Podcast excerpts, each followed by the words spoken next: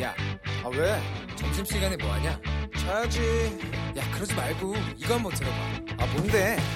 지금 당장 라디오를 켜봐 나른한 오후 깨울 시사 토크쇼 모두가 즐길 수 있고 함께하는 시간 유쾌하고도 신나는 시사 토크쇼 오태훈의 시사본부.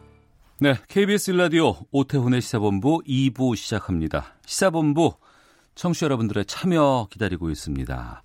우물정 9730 샵 9730번으로 의견 보내주시면 되고요. 짧은 문자 50원, 긴 문자 100원, 어플리케이션 콩은 무료로 참여하실 수 있습니다. 또 팟캐스트와 콩 KBS 홈페이지를 통해서 다시 들으실 수도 있고 유튜브에서 방송 모습 확인하실 수 있습니다. 또 유튜브를 통해 의견도 올려주실 수 있습니다. KBS 일라디오 시사본부 검색하시면 유튜브로 만나실 수 있습니다. 매주 목요일 2부 기다리시는 분들이 많습니다. 촌철 살인의 명쾌한 한마디부터 속 터지는 막말까지 한 주간의 말말말로 정치권 이슈를 정리하는 각설하고 시간입니다. 예, 특히 이 조국 장관 임명 전부터 취임 이후 현재까지 가장 완벽한 케미를 보여주고 계신 두 분입니다. 먼저 더불어민주당의 최민희 전 의원 나오셨습니다. 어서 안녕하세요. 오세요. 최민희입니다. 예, 목소리 좀 좋아지셨어요. 괜찮으세요? 건강? 아, 요새 제가 예. 봉황을 먹고 있어서 괜찮아졌나? 꿀을 먹고 있습니다. 아, 그래요? 네, 그랬더니 조금 가래가 덜해졌죠. 아, 고맙습니다. 자유한국당의 김용남 전 의원도 나오셨습니다. 어서 네, 오십시오. 안녕하세요. 김용남입니다. 예. 뭐 드세요? 건강을 위해서? 생각해봤더니 저는 특별히 먹는 게 아직 없네요. 아, 체력 자체가 좋으신가 보다. 뭐 좀 먹어야겠는데요. 선거도 다가오고 그러니까. 왜 우리 와이프는 이런 거 안 해주지? 아, 아무것도. 예. 알겠습니다. 어제가 한글날이었습니다. 뭐 정치권에서 뭐 또 뉴스에서도 뭐 한글 아름답게 쓰고 바르게 쓰자, 뭐 말하자 이런 내용들 많이 하고 있는데 최근에 국감을 보면은 뭐 욕설의 막말에 여러 가지 얘기들 많이 나오고 있습니다. 뭐 국회의원들이 뭐 한글날에 대한 논평보다는 반성이 더 필요할 때가 아닌가 뭐 이런 얘기도 들리곤 하는데요. 국회에서 벌어지고 있는 국감 현장 가보도록 하겠습니다. 행안위 국감부터 하겠습니다. 이제부터 전쟁이야. 시끄러 듣기조차 싫어 후선 의원인데 정말로 그 들떠진 옛날 정치 좀 난 안 했으면 좋겠어요. 우리 재선 삼선 의원님들 어? 정말 정신 좀 차렸으면 좋겠어. 나 이거 그냥 탄핵됐을 때 이미 탄핵됐을 의원들이 한두 명 내가 참 이 앞에서 응? 너 뭐라고 얘기했어? 의원님 어? 이게 지금 야당 뭐 하는 짓이야 지금? 뭐라고? 어? 다시 얘기해 보라고. 탄핵될 때 탄핵될 의원들이라고? 그게 맞다고 하는 소리야 지금? 어?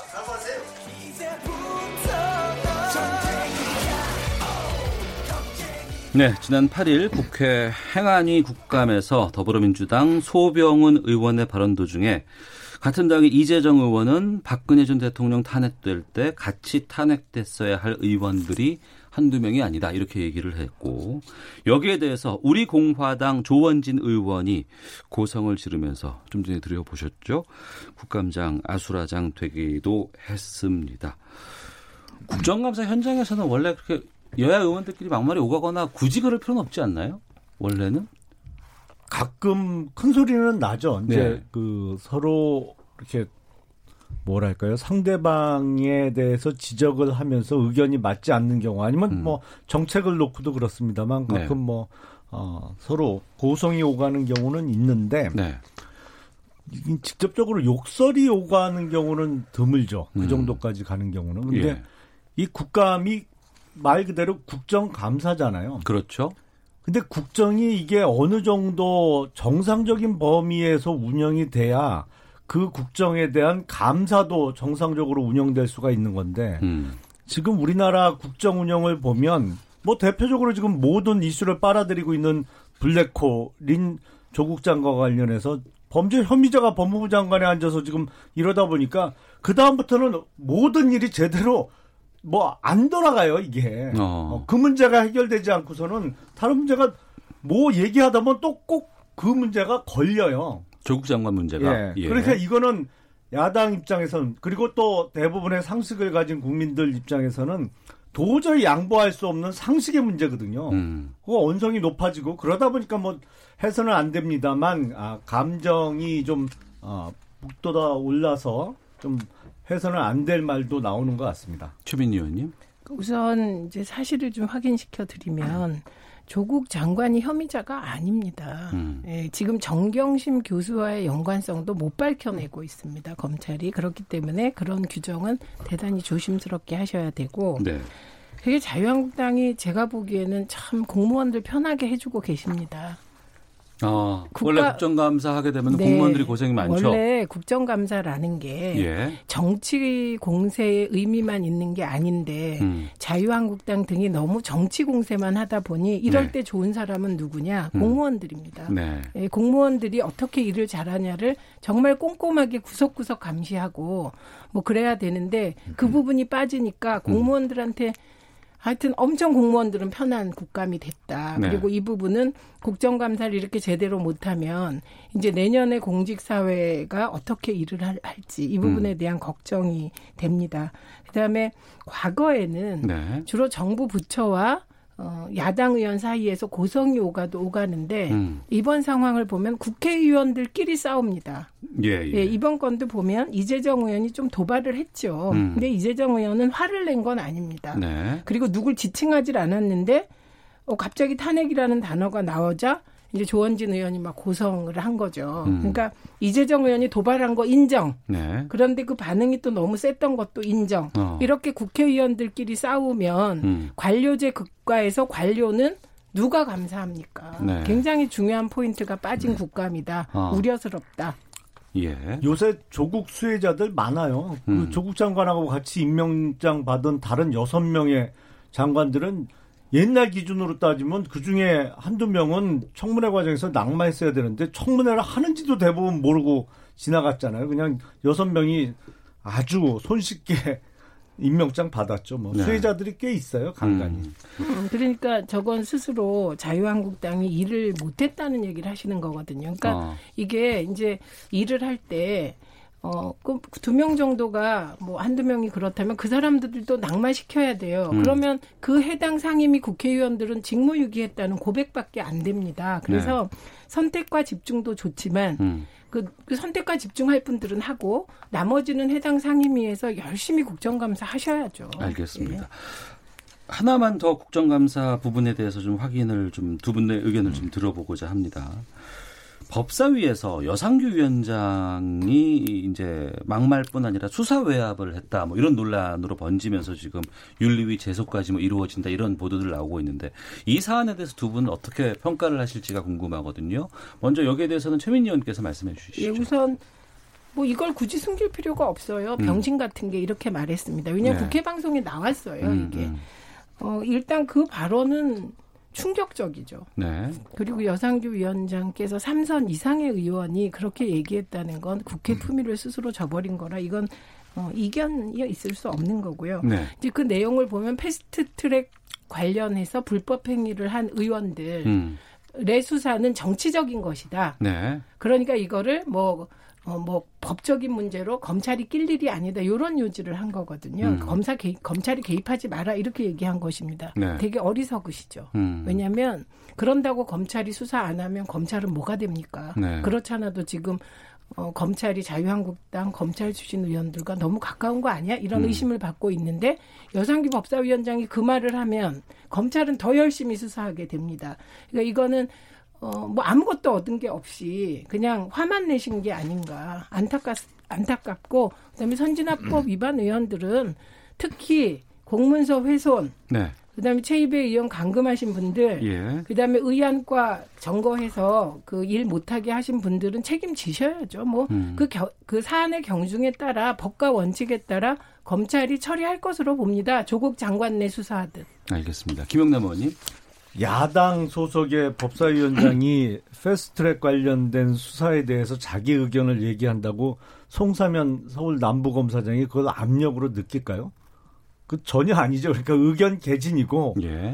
사실은 아, 대통령의 얘기는 충분히 압력이 될 수가 있죠. 어. 워낙 권력이 뭐 그야말로 대권이잖아요. 대권을 갖고 계신 큰 권력자니까 대통령의 한마디 한마디는 외압이 될 수 있는데 대통령께서 계속 범죄 혐의자 편을 들면서 이를 수사하는 검찰을 압박하고 계신 거 이거는 명백한 외압이죠. 음. 근데 야당 소속의 뭐 법사위원장 얘기한다고 뭐 신경 쓰나요? 그거? 이게 잘못됐다고 생각하시는 겁니다. 우리 일치 알겠습니다. 아유, 이렇게 두분 일치하면 전 항상 기분이 좋아요. 네, 아니 저는 동의하지 않았는데 그냥 뭐 이렇게 결론을 내버리시네. 틈을 못 주겠어. 틈을 못 주겠어. 일치 안 되는 쪽으로 다시 한번 좀 싹 좀 가보겠습니다. 네. 국회가 소리 높여서 다투는 동안에 조국 장관 일가를 둘러싼 검찰 수사 속도를 계속 냈습니다. 그런데 이 조국 장관의 동생에 대한 구속영장이 어제 새벽에 기각이 됐습니다. 이 기각 결정 어떻게 보셨는지 김영남 의원께서 먼저 말씀해 주시죠. 우선 통계가 말해주죠. 네. 서울중앙지방법원에서 영장실질심사에 불출석한 피의자들은 100% 구속영장이 발부가 됐습니다. 네. 그 100%의 유일한 예외가 조국 장관 동생 조건 씨가 됐죠. 음. 그리고 사안을 따져보면 어, 교사 채용 대가로 2억 원을 전달 받았어요. 네. 그리고 그 돈 심부름 한 사람 1인당 1억 원씩 두 사람이 해서 2, 억 원입니다. 그래서 네. 그돈 심부름 한 사람 이제 법률적으로는 종범이 되는 것이죠. 음. 종범 둘은 이미 구속이 됐어요. 네. 이 돈을 수령한 사람 주범인 조건 씨 그리고 음. 더군다나 그 공범 중에 한 명한테는 돈 줄 테니까 외국 좀 나가서 좀 피해 있어라 그래갖고 실제로 그 사람이 필리핀인가 가서 한 달 있다가 왔어요. 네. 그러니까 범인 도피 교사 혐의도 있는 거고 그리고 음.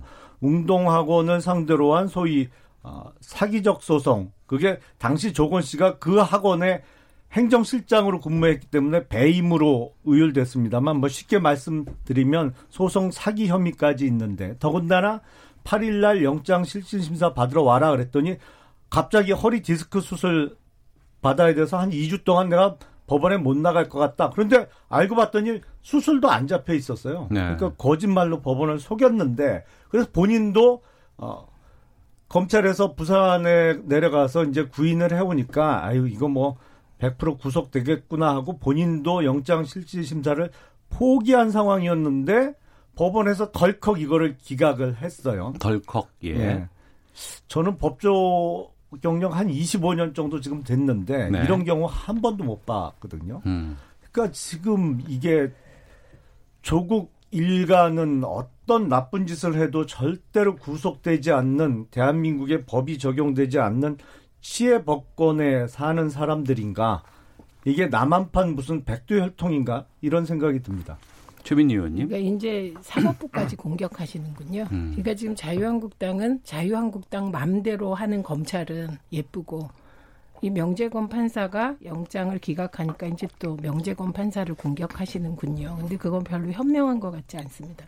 이 사안을 들여다보면 이런 겁니다.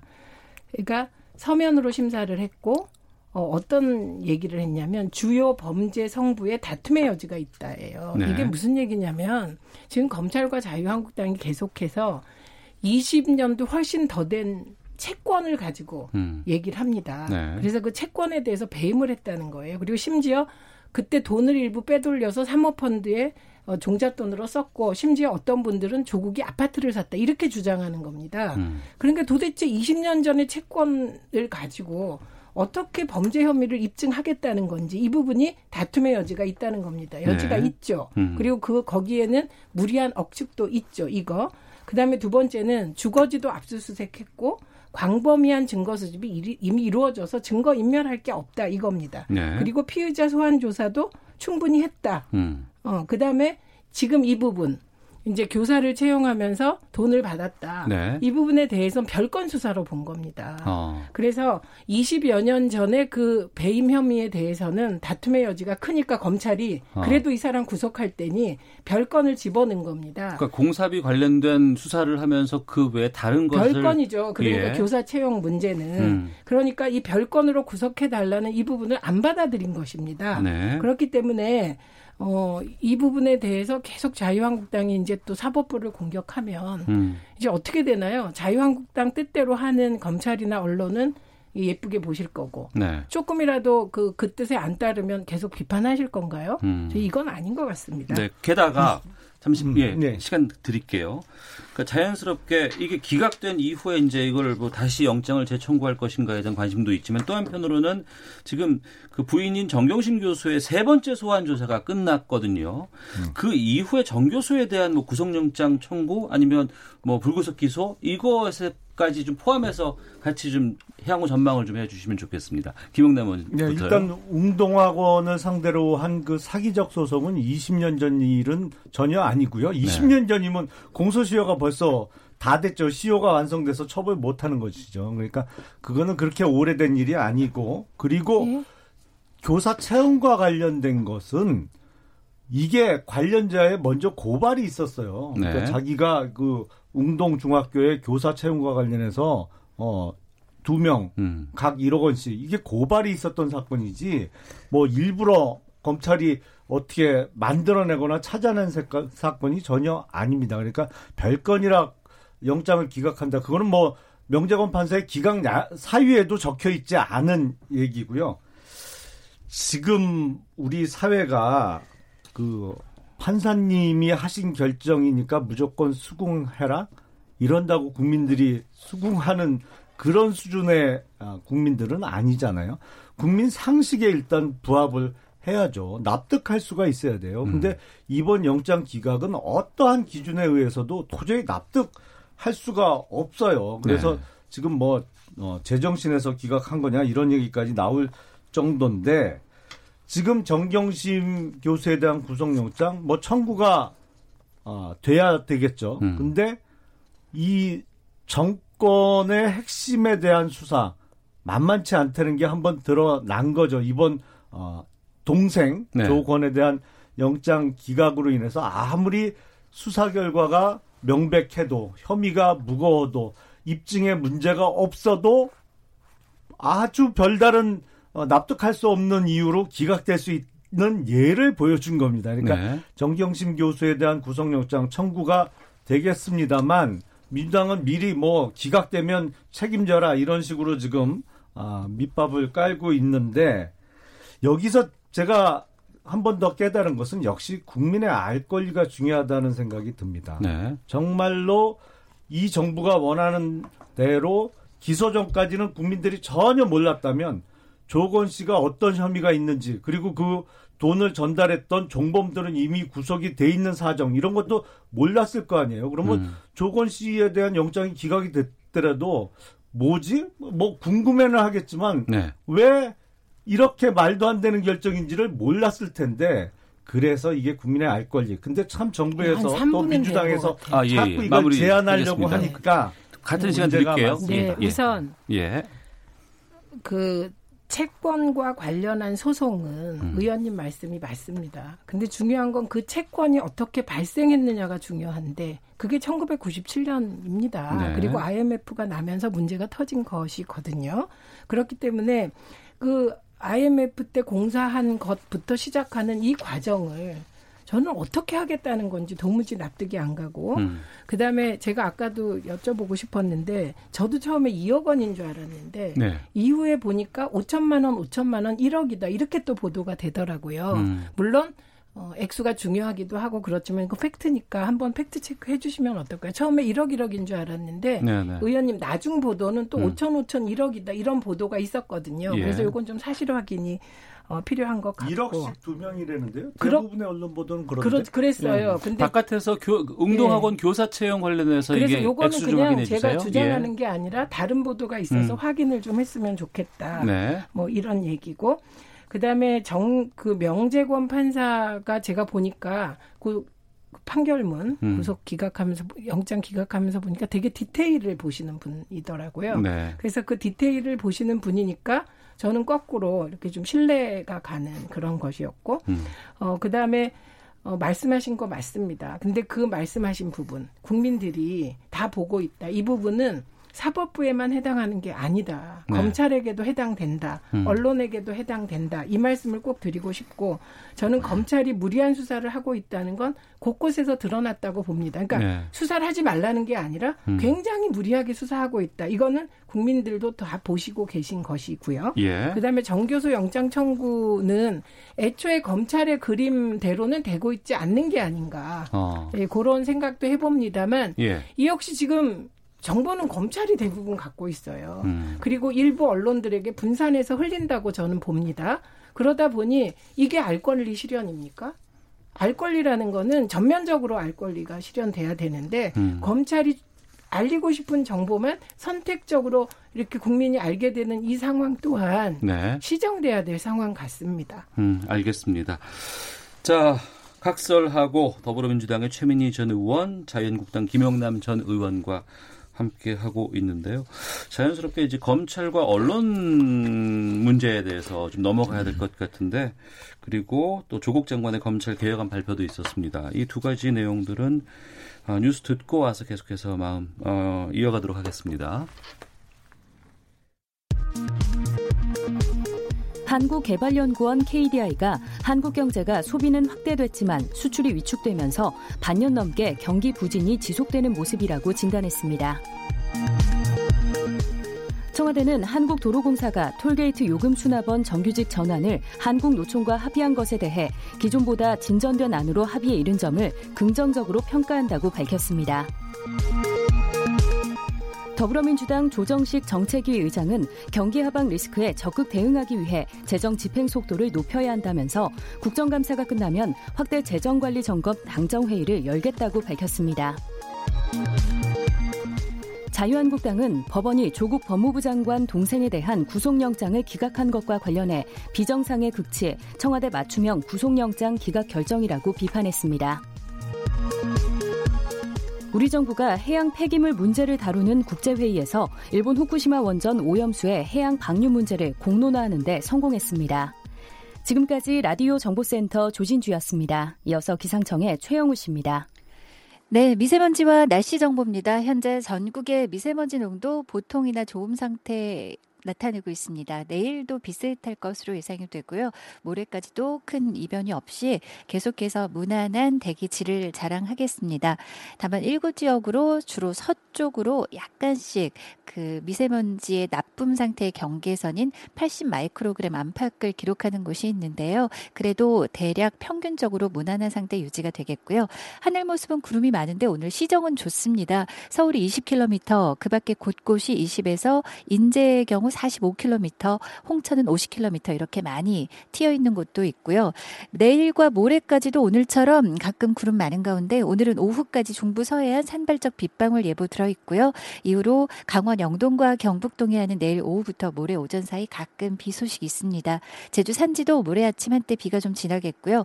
기온은 오늘 서울 세종 19도, 대구 광주 23도 등 전국이 17도에서 25도 분포로 어제와 거의 비슷해서 평년과 비슷하거나 약간 낮겠습니다. 내일은 기온이 큰 폭으로 오릅니다. 서울은 오늘보다 7도나 높아져 낮 최고 기온이 무려 26도까지 다시금 껑충 뛰어 오르겠고요. 토요일과 일요일은 다시 서서히 기온이 떨어질 전망입니다. 한편 바다의 물결이 오늘 오후부터 제주 남쪽 먼 바다를 시작으로 내일 오후에는 제주 앞바다, 남해상, 동해상으로 강하게 불겠습니다. 또 바람도 강해질 뿐만 아니라 매우 높은 물결이 일어서 항해나 조업하는 선박은 각별히 주의하셔야 되겠습니다. 지금 서울 기온은 19도입니다. KBS 미세먼지와 날씨 정보였습니다. 계속해서 이 시각 교통 상황은 KBS 교통정보센터의 박소영 씨가 정리해 드립니다. 점심시간 지나면서 교통량은 줄었는데요. 분당 수서간도시 고속화도로 청담 쪽으로 강남 면허 시험장 부근에서 사고가 발생했습니다. 여파로 복정부터 정체가 되고 있고요. 동부간선도로 의정부 쪽으로 상계교 부근에서도 사고가 있었는데 1차로에서 이 처리 작업을 하고 있어서 일대에 지나기가 어렵습니다. 서해안 고속도로 서울 쪽으로는 용담터널 부근에 서 있었던 차량 고장의 여파로 매송부터 쭉 서행하고요. 반대 목포 쪽으로는 안산에서 용담 터널을 지나기가 어렵습니다. 이후로 서산 부근 2차로에서 작업을 하고 있어서 부근 정체가 심하고요. 영동고속도로 강릉 쪽으로 호법 분기점 부근과 이후로 원주 부근 5km 구간에서도 각각 작업 여파를 받고 있습니다. 중부 내륙간 고속도로 창원 쪽으로는 감곡 부근에서 작업을 하고 있는데요. 2차로가 막혀 있어서 여주 분기점부터 6km 구간 쭉 이동하기가 어렵습니다. 미리 3번 국도로 우회하시는 게 좋겠습니다. KBS 교통정보센터였습니다.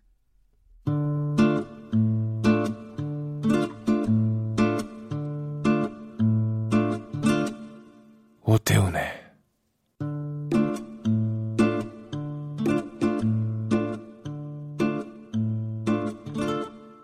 시사본부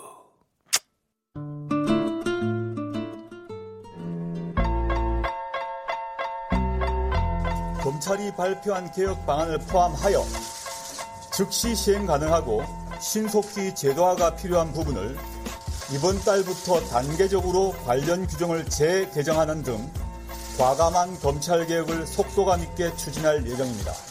저는 국민들께 약속드린 대로 이 자리에 있는 마지막 순간까지 최선을 다해 검찰 개혁에 매진하겠습니다.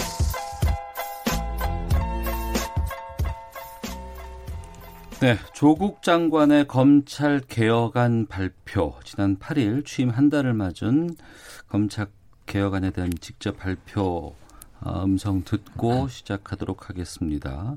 더불어민주당의 최민희 전 의원, 자유한국당 김용남 전 의원과 각설하고 말씀 나누고 있는데요.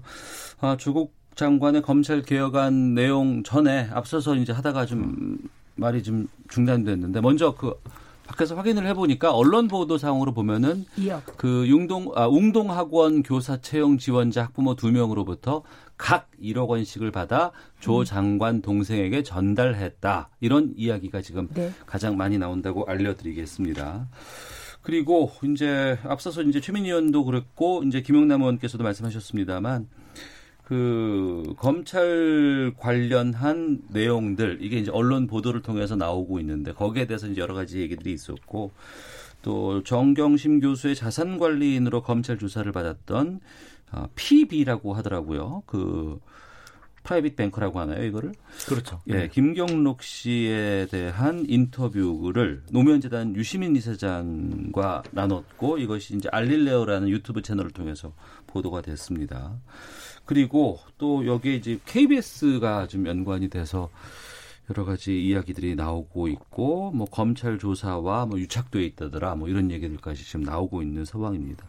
오늘 또뭐 입장 발표도 좀 있었다고 하는데 여기에 대해서 두 분의 입장 듣고 검찰 개혁안 쪽으로 넘어가도록 하겠습니다. 최민희 의원께서 먼저 네, 우선 말씀해 주시죠. KBS가 좀 어려울 것 같습니다. 그리고 성재호 부장이 오늘 사회부장을 떠난다고 하면서 글을 또 쓴 게 있더라고요. 그거를 보면 굉장히 논쟁적인 글입니다. 그래서 논쟁적인 글을 올렸기 때문에 그 글로 또 논란이 벌어질 것 같은데 우선은 저는 공영방송 종사자들은 네. 어, 이게 사안을 좀 객관적이고 합리적으로 바라보고 적어도 VS 여론 정도는 예, 그러니까 어, 말하자면 저는 기계적 중립이라도 중립은 지켜야 된다. 이게 맞다고 생각합니다. 그래서 어, 그게 일부 부분은 이게 뭐 시청자 세상을 만들겠다는 게 아니다. 이런 부분은 이제 이렇게 시청자들을 되게 불쾌하게 하는 거라 조금 논쟁적인 태도는 지양했으면 좋겠고 어, 저는 이 부분에 대해서 음, 그게 사내 게시판에 동영상 파일을 올렸다는 거 아닙니까? 동영상 파일이요? 예, 동영상 녹취록, 아. 동영상 녹취록을 올렸다는 거 아닙니까? 지금 아. KBS 사내 게시판에. 아니 녹취록 록, 영, 영상이 아니고 그러니까 녹취록 예, 예, 예, 록 예. 올렸다는 거죠. 문서 파일이겠죠. 네, 그런데 예, 예. 그게 KBS 사내에 올리기보다는 그냥 국민께 공개하는 게 맞지 않았을까. 음. 왜냐하면 저희가 이런 토론을 백날 해봐야 그 녹취록을 못 본 상태에서 얘기하는 거는 장님 코끼리 만지기밖에 안 되거든요. 네. 그래서 저는 그걸 좀 먼저 보고 싶고 그리고 그 전체 내용과 KBS가 9월 11일 날 두 꼭지 보도했었잖아요. 예. 그 보도를 좀 비교해 보고 싶습니다. 그래야 사실관계가 확인되는 거고 그리고 저는 유시민 이사장도 이게 약간 음성적으로 음. 예, 김경록 씨의 동의나 유시민 이사장이 등장인물인데 그 동의 없이 그 노무현 재단 알릴레오의 그 동영상 녹취록이 유포되고 있습니다. 네. 그런데 이제 그렇게 유포되는 것은 심- 신뢰도가 떨어지니까 유시민 이사장도 그 유시민 이사장이 공식적으로 국민께 공개해 주시기 바랍니다. 그래서 음. 일단은 사실 확인을 해야 되지 않을까. 네.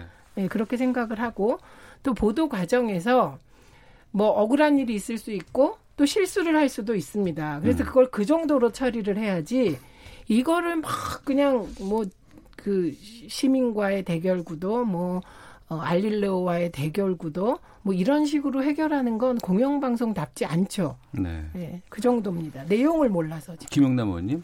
지금 우리 사회 보면 조국 장관에 대해서 우호적이지 않으면 무조건 적으로 간주하고 KBS가 이제는 또 검찰 편이다 뭐 이런 취지의 주장 아니에요? 유시민 이사장은?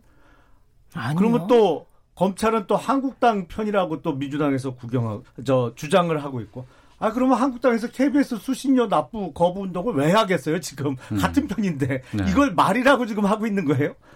참 그 보면 그 세상을 어지럽히고 백성을 거짓말로 속인다는 뜻의 혹세 무민이라는 단어가 있잖아요. 음. 근데 유시민 이사장 참 매번 궤변을 늘어놓으면서 또 김경록 차장과의 인터뷰도 2시간 가까운 것을 20분 분량으로 짜집기를 하면서 말을 곡해하게 곡해될 수밖에 없는 내용으로 방송을 전하고 이런 거 보면 유시민 이사장님 죄송합니다만 좀 개명을 해야 될 것 같아요.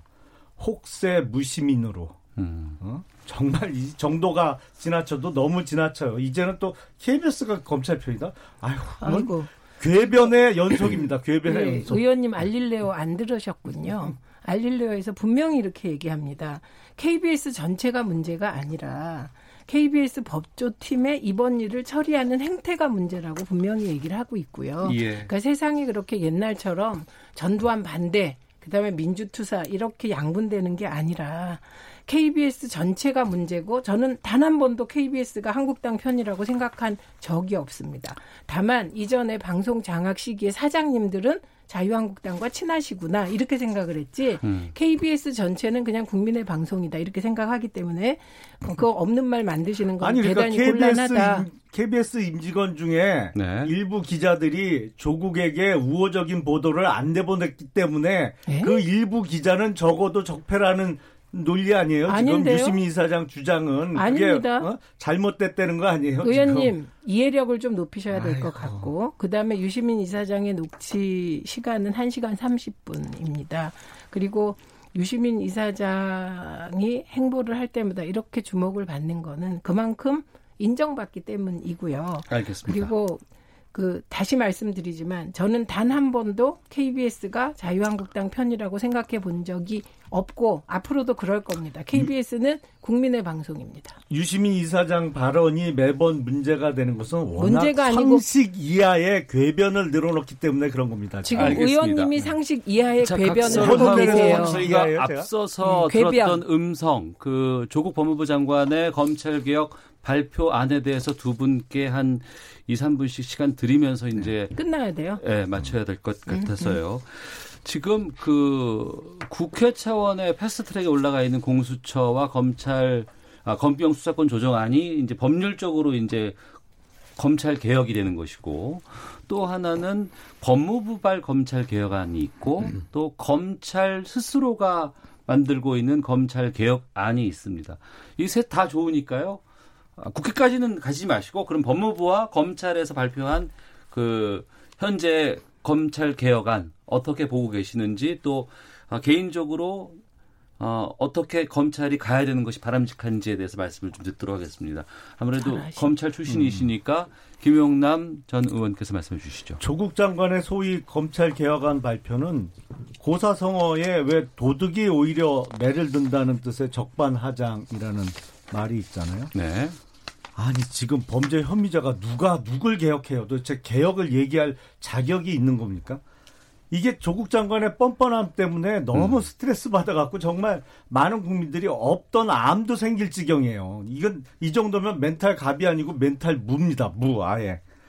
그리고 지금 문재인 정부에서 이야기하는 검찰 소위 개혁은 네. 사실은 검찰 장악 내지는 검찰 개조죠. 음. 근데 이 부 패 사범을 수사할 기능은 어딘가에는 있어야 되고 이게 정치 권력에 휘둘리면 절대 안 됩니다. 이게 문재인 정부에서 지금 도모하는 소위 검찰 개조가 완성되면 앞으로 대한민국에서 살아있는 권력에 대한 수사는 다시는 못 볼 것이고 지금 조국 장관 일가에 대한 수사가 여차 일이 잘못되면 대한민국이 잘못된 방향으로 더 나락으로 떠, 떨어지면 살아있는 권력에 대한 수사를 보는 마지막 수사가 될 것 같은 아주 어, 걱정이 됩니다. 네. 최민희 의원님. 토론하러 나오셔서 욕을 하시면 어찝니까? 그런 건 그냥 광장에, 광장에서 마이크 잡고 하시는 겁니다. 토론은 토론으로 하시고요. 저는 우선 긍정적인 면이 있는 것 같습니다. 국회에는 패스트트랙에 공수처와 검경 수사권 조정안이 올라가 있고, 어 그리고 법무부는 법무부대로 검찰 개혁안을 만들고 있고 예. 검찰은 또 검찰대로 개혁안을 계속 내놓고 있습니다. 음. 이 검찰이 주로 내놓는 개혁안이 그동안의 무리한 수사 관행에 대한 사실은 반성적 차원의 대안들을 내놓고 있어서 네.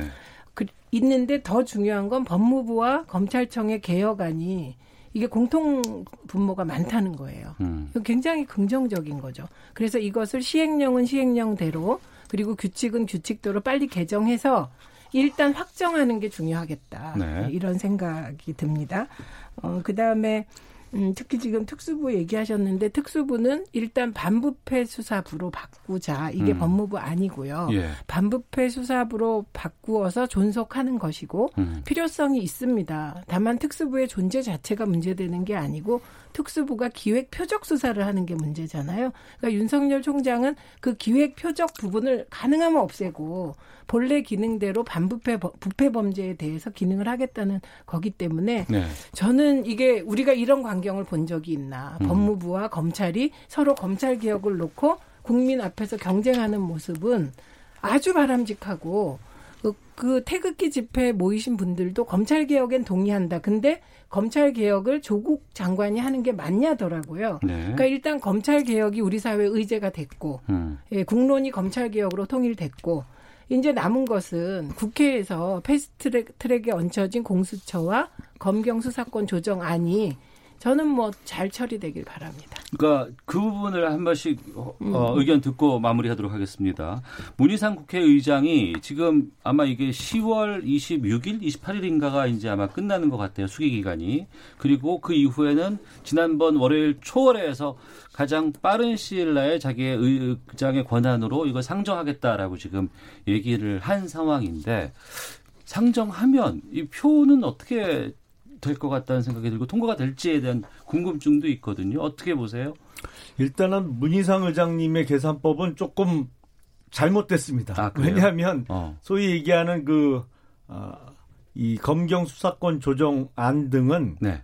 이게 법사위가 아니고 사개특위에서 통과가 된 거잖아요. 그러니까 예. 사개특위에서 법사위로 넘어와서 법사위에서의 어, 숙려 기간 90일을 채워야 되기 때문에 음. 10월 달에는 본회의장에 올라올 수 없습니다. 아, 그러니까 문희상 의장님은 좀 이상한 식으로 어, 계산을 그냥 사개특위나 어, 법사위나 똑같은 거 아니냐 이런 식으로 지금 그 이상한 논리를 피신 것 같은데 그거는 옳지 않고요. 예.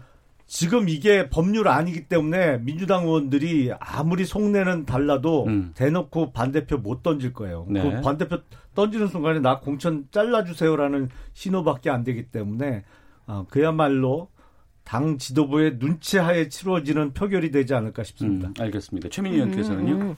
그러니까 그거는 뭐 문희상 의장님이 착각하실 수 있죠. 어, 근데 이게 최장 90일이니까 네.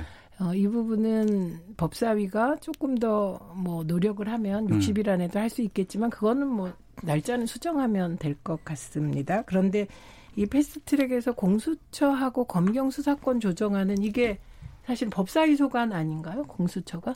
근데 사개특위를 따로 만들어서 사개특위에서 네. 이 특별위원회에서 네. 통과시키는 예, 그렇게 처리를 했는데 예. 법사위에 다시 오는 거니까 음. 예. 민원도 많이 겹치고 그러니까 조금 당길 수 있지 않나 이런 취지였던 것으로 보이고 네.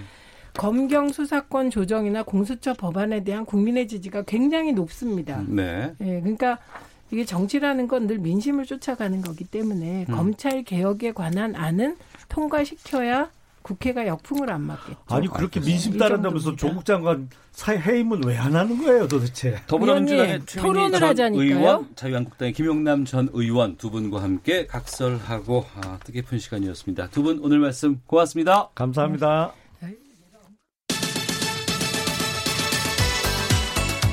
오태훈의 시사본부는 여러분의 소중한 의견을 기다립니다. 짧은 문자 50원, 긴 문자 100원의 정보 이용료가 되는 샵 9730, 우물정 9730번으로 문자 보내주십시오. KBS 라디오 앱 콩은 무료입니다. KBS 라디오 오태훈의 시사본부. 지금 여러분은 대한민국 라디오 유일의 점심 시사 프로그램을 듣고 계십니다. 한 주간의 시사 이슈를 법률적인 관점으로 풀어보는 시간 시사법정입니다. 신유진 변호사와 함께합니다. 어서 오세요. 네, 안녕하세요. 예. 2017년 3월 초유의 사법농단 의혹이 불거졌고 이번 20대 국회 법사위의 마지막 국정감사장의 화두가 원래는 사법개혁이 되지 않을까 싶었는데 지금은 이제 조국 법무부 장관의 이슈가 지금 다 아, 잡아먹고 있는 상황입니다. 대법원 국감의 화두가 될 것으로 예상했던 사법개혁도 마찬가지고요. 여기에 대해서 좀 짚어보도록 하겠습니다. 2017년, 2018년 국감에서는 사법농단 사태의 책임 소재 규명한다던가 이 처리를 놓고 상당히 지금 주목이 됐었잖아요, 그 당시에. 예, 그렇죠. 그 당시 법원 행정처장이 출석했을 때 무슨 방탄 판사단이냐라고 음. 해서 영장을 다 기각하지 않았느냐. 네. 그거에 대해서 엄청 많은 추궁을 이제 했고요. 음. 그리고 이제 뭐 사법 개혁에 대해서도 뜨거운 관심이 있었고 네. 사법부가 어떻게 개혁을 할 것인가 음. 그 부분에 대해서 집중적으로 개혁 어 이제 논의가 됐던 상황이 있었는데 네. 올해는 전혀 찾아볼 수가 없어요. 음. 그냥 굉장히 형식적인 이야기들만 하고 있어요. 네. 사법부의 신뢰를 어떻게 회복할 것이냐 이 음. 정도에서 그치고 있어요. 예. 우리가 국정농단이라고 부르기도 한 부분이 있고 네. 또 이제 또 양승태 대법 관련해서 네. 사법농단이라는 네네. 얘기가 한 축이 또 나왔습니다. 네. 그리고 이제 이게 지금 재판 진행 중인 것으로 알고 있는데 네. 이 재판에 대해서는 보도가 좀 잘 나오질 않아서 네. 저희 시사본부에서 좀 챙겨보려고 이제 아, 신유진 변호사와 함께 말씀 나누고 있는데 지금 이 사법농단 관련 재판은 어떻게 어디까지 진행돼 있는 거예요? 예, 지난 2월에 재판이 시작이 돼서 네. 170 구속 179일째 되던 날에 네. 그 양수태 전 대법원장이 보석으로 석방이 됐습니다. 예. 그럼에도 불구하고 재판은 계속되고 있는데 네. 어 아무래도 이제 고위직 법관 저- 전 음. 대법원장 뭐 대법관들의 재판이다 보니까 네. 이 재판을 지연시킬 수 있는 모든 어 수단과 방법을 동원하여 재판을 지연시키고 있다. 음. 심지어 어 총선이 지나면은 정권이 바뀔 수도 있으니 분위기가 바뀌 정권이 아니라 분위기가 바뀔 수가 있으니 네네. 최대한 재판을 지연시키자 이런 이야기까지 나오고 있는 실정입니다. 그러면 아직 1심은 시작됐지만 네. 구체적으로 지금 뭐 진도가 나간다거나 이러질 못하고 있는 거예요? 굉장히 더디게 진행이 되고 있어서 어. 증인을 청구한 어, 증인만 200여 명에 달하는데 예. 증인들이 소환장을 보내면은 출석 뭐를 할수 없다. 출석 음. 불응 사유를 제출하는데 네. 심지어 출석 불응 사유 중에 어, 법원 체육대회가 있다. 라고 해서 출석 불응 사유를 냈던 예. 판사님이 계신데 어. 그분에 대해서는 이거는 정당한 출석 불응 사유가 아니다. 예. 라고 해서 과태료 100만 원의 재판에 처해지는 경우도 있어요. 과태료를 어. 100만 원을. 네. 우리가 이제 재판을 시작한다 그러면 네. 여러 가지 뭐 공방 같은 것들이 좀 오가다가 네. 어, 그- 그 검찰 쪽에서 구형을 하고 네. 이후에 이제 그 변호사 뭐 또 얘기에 나오고 나중에 재판장이 선고를 하잖아요. 네. 지금 구형까지 단계도 전혀 못 가고 있는 건가요? 그럼? 전혀 못 가고 있습니다. 지금 사실관계 확인 중이에요. 아. 증인들을 불러다가 네. 증인 신문을 해서 음. 왜냐하면 이제 이 진술 증거라고 하는데요. 이 네. 증인을 부르는 거는 근데 이 진술 증거를 검찰에서 조사를 했다고 하더라도 음. 이 부분에 대해서 진술 증거에 대해서 부동의를 하면은 피고인이 부동의를 하면은 증인으로 법정에 세워야 됩니다. 네. 그래서 그 진술을 증거로 써야 되는데 음. 이 진술 증거 자체를 지금 확보를 못 하고 있는 상황이에요. 그러니까 네. 지금 계속 사실관계 조사 중이다라고 음. 보시면 될 것 같아요. 그러면 그 법원 내에서 네. 이 사법농단에 관여를 하거나 연루됐다 그래서 법관들 징계해야 된다 그래서 징계위원회 연다고 들었거든요. 네네. 이건 어떻게 됐어요? 1차로 징계를 한번 내렸고요. 그리고 네. 법- 검찰이 66명에 대해서 다시 한번 징계 대상자라고 법원에 의견을 냈더니 네. 법원에서 10명에 대해서는 어, 징계를 청구했습니다. 음. 그런데 지금 네. 3개월째 징계위원회가 열리지 않고 있어요. 어. 이게 굉장히 음 근데 그중 다섯 명 정도는 또 이 사건에 대해서 그 지금 재판에 기소되어서 판단 중인데 예. 음. 이것에 대해서 뭐 선별 기준이나 뭐 징계 수위를 전혀 공개하지도 않은 상태예요. 네. 그래서 이 부분에 대해서 비판이 있는데 음. 이, 이 정도는 국정감사에서 충분히 국감에서 다뤄줘야죠 이런 건. 물어볼만 하잖아요. 예, 예, 예. 그런데 이 부분에 대해서 아무런 질문이 없었어요. 어. 관심이 없는 거죠, 이제는. 예. 대법원도 국감 받게 되고 네. 그렇죠? 네. 예. 이거는 좀 의원들이 챙겨서 이, 예, 좀 이해가 안 가니까 음. 이제 이 우리 이 프로그램에서라도 네. 여론의 음. 어떤 관심사를 끌어내야 된다고 생각해요. 그러니까 여론이 관심이 없으면은 어 법원에서도 그리고 정치권에서도. 뭐 국회에서도 어. 전혀 그 부분에 대해서 신경 쓰지 않고 있는 상황이 되는 거죠. 예. 앞서서도 이제 그 각설하고 시간에 네. 검찰 개혁안에 대해서 말씀을 좀 나눠봤는데 네. 법원도 개혁해야 된다 그러고 사법 개혁 얘기를 참 많이 했었거든요. 그렇죠. 이건 지금 어떻게 돼가고 있어요? 2017년에 그 김명수 대법원장이 취임 당시 취임하시려고 이제 당- 준비할 당시에 네. 법원 어, 개혁을 하겠다. 음. 사법부 개혁을 대대적으로 하겠다. 그래서 수평적 합의제 의사 기구를 신설하겠다. 네. 그래서 법원 행정처를 아예 폐지하겠다. 음. 그리고 고등법원 부장판사 승진 제도를 폐지하겠다라고 네. 의견을 내신 상황이에요. 네. 그런데 이 부분에 대해서 법률안도 음. 발의가 되어서 상임위원회에 제출된 상황인데 네. 전혀 진도가 나가지 않고 있습니다. 어, 그러니까 뭐 대- 새로운 대법원장이 취임해서 우린 이런 이런 거 해 볼게요. 네. 하겠습니다. 추진하겠습니다라고 네. 하고 또 이것을 추진하기 위해선 법률로 바꿔야 되는데 네. 이런 절차들이 전혀 지금 이행되고 결정되지 않고 있는 상황이군요. 어, 법안은 제출이 됐는데 예. 상임위원회에서 법제처에서 음. 지금 전혀 이거에 대해서 심사할 수 있는 여력이 없는 상황이죠. 한마디로 말씀을 드리면. 네. 근데 이게 지금 수평적 합의 기구, 의사 기구 이런 거에 대해서 너무 이제 잊혀졌을까 봐 잠시 음. 예, 주의를 예. 환기시키자면은 이 법원 조직화가 법원 조직이 어 독립성이 보장 법관 개개인의 독립성이 보장되어야 음. 그 재판의 독립성이 결국 보장이 되는데 네. 법원이 조직화가 관료화가 되어서 음. 뭐 고위 법관의 눈치를 보게 되면은 네. 뭐 대- 특히 인사권이 이제 있는 대법원장의 눈치를 보게 되면은 재판의 독립성이 훼손된다는 거예요. 그렇기 어. 때문에 사법 행정은 네. 아예 어 별도로 음. 이 외부 기관에다가 하고 이 법관의 독립을 보장해서 결국은 재판을 그 대법원으로부터 보- 독립시키자 이런 네. 주, 주, 이런 취지에서 예. 그 사법행정처를 폐지하자 이런 얘기가 있었고 음. 그리고 또 한 가지 고등법원 부장판사 승진 제도를 폐지하자라는 얘기는 네. 그 지방법원 부장판사 중에서 일부만 음. 고등법원 부장판사로 승진할 수 있는 거예요. 네. 근데 승진의 인사권자는 또 대법원장입니다. 음. 그렇다면 아무래도 대법원장의 눈치를 볼 수밖에 없기 때문에 그렇겠죠. 예. 이 재판의 독립성이 보장되기가 어렵다라는 얘기가 나왔고 어. 그리고 2017년도에 당시에도 김영수 대법원장이 이런 부분을 폐지하겠다라고 확실하게 얘기를 했어요. 예. 그리고 어 대법 법원 내 코트넷에서 이렇게 발표를 법원행정처장이 이렇게 발표를 했는데 음. 어 24기까지는 이미 부장 판사로 고법 부장 판사로 승진한 기수가 있으니까 네. 24기까지는 그대로 기수 문화를 존중해서 어 승진을 시키되 음. 25기부터는 승진을 시키지 않겠다. 이렇게 또 공지를 했었어요. 네. 그럼 짧게 네. 사법부 신뢰 회복 위해서 이제가 사법 개혁하자고 하는 거 아니에요? 네. 어떤 방향으로 가야 될지. 사법부의 그 신뢰를 회복하기 위해서는 지금 많은 노력이 여러 가지가 필요해요. 네. 단지 지금 이 언론에서도 지금 이렇게 방송하는 것도 하나의 노력입니다. 음. 그러면 국회에서도 이에 상응하는 어떤 일정 정도의 노력을 해줘야 된다고 저는 생각합니다. 네. 입법부에게 음. 이런 부분에 대해서는 개혁, 어, 개혁 법안이 지금 법안이 제출되어 있기 때문에 이 부분에 대해서 심도 있는 논의를 음. 해달라라고 좀 건의를 하고 싶습니다. 네. 검찰 개혁도 해야 되고 사법 개혁도 해야 되고 국민들이 해야 될 일이 참 많지 않나. 네. 국민들이 우선 관심을 잃지 않는 게 제일 중요하다고 생각해요. 네. 알겠습니다. 하나만 더 보겠습니다. 네. 집행유예 기간에는 죄를 저지르면 안 되잖아요. 그렇죠. 그러지 말라고 집행유예 네. 내리는 거 아니에요. 그런데 집행유예 기간 중에 다시 범죄를 저지른 이른바 재범자가 5년 동안 만 명을 넘었다고요? 네, 그렇습니다. 이 집행유예 제도라는 것이 초범일 경우에 네. 바로 뭐 실형을 선고해서 교도소로 보내는 것보다는 음. 아무래도 사회에서 재사회화를 통해서 반성과 이제 뭐 다시 범죄를 저지르지 않도록 교화를 하게끔 하자라는 취지인데요. 네. 이런 부분에 대해서 그냥 뭐 무시하고 음. 몰래 다시 한번 범죄를 저지르다가 예. 다시 그것이 또 발각이 되어서 실제로 재범률이 만명 넘는 거죠. 음. 네.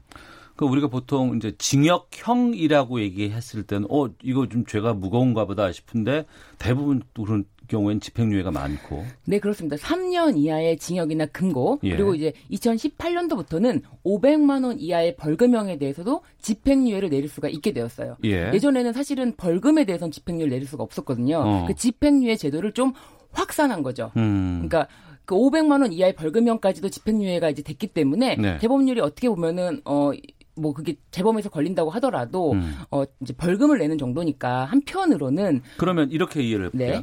1년 징역 1년에 집행유예 뭐 2년, 네. 3년 이렇게 네. 나오잖아요. 그러면 그 2년, 3년 동안은 어, 집행유예 기간 동안은 무슨 죄도 저지르지 말아라. 네. 그러면은 너는 징역 안 당해도 돼. 네. 이렇게 판결을 내는 거 아니겠어요? 네 그렇습니다. 어, 근데 연관된 범죄 말고 어떤 범죄라도 저지르면 안 음. 되는 거죠. 고의 범죄입니다. 그러니까 아. 예를 들면 과실범의 경우에는 예. 어, 포함되지 않고요. 실효되는 집행유예가 실효되는 것에 포함되지 않고요. 음. 고의범에 의한해서만 그 집행유예 실효를 규정하고 있어요. 네. 그러니까 집행유예 기간 중에 고의로 음. 다른 뭐 동종은 상관없어요. 어떤 범죄를 저질러서 그 다시 어 이제 시, 실형 이상의 선고형이 확정되면은 집행유예가 실효되는 거죠. 네. 그럼 어, 죄를 안 지르면은 그 집행유예 효력은 사라지는 거예요? 네, 그렇습니다. 어. 형선고의 효력이 상실이 되는데 예. 이 집행유예가 이렇게 일단은 봐주고 하- 나오니까 어 내가 죄를 저질렀는데도 어. 어막 풀어주네. 아무런 그게 없어요. 그러니까 예, 예, 를 예. 들면 벌금형을 선고받고 확정받으면 벌금이라도 내야 되는데 음. 어 법원에 한두 번 갔다 오니까 끝이고 아무런 자기는 그게 없는 거예요. 네네. 그러니까 이 사람들이 어떤 어이 재판 과정에서 음. 충분한 어떤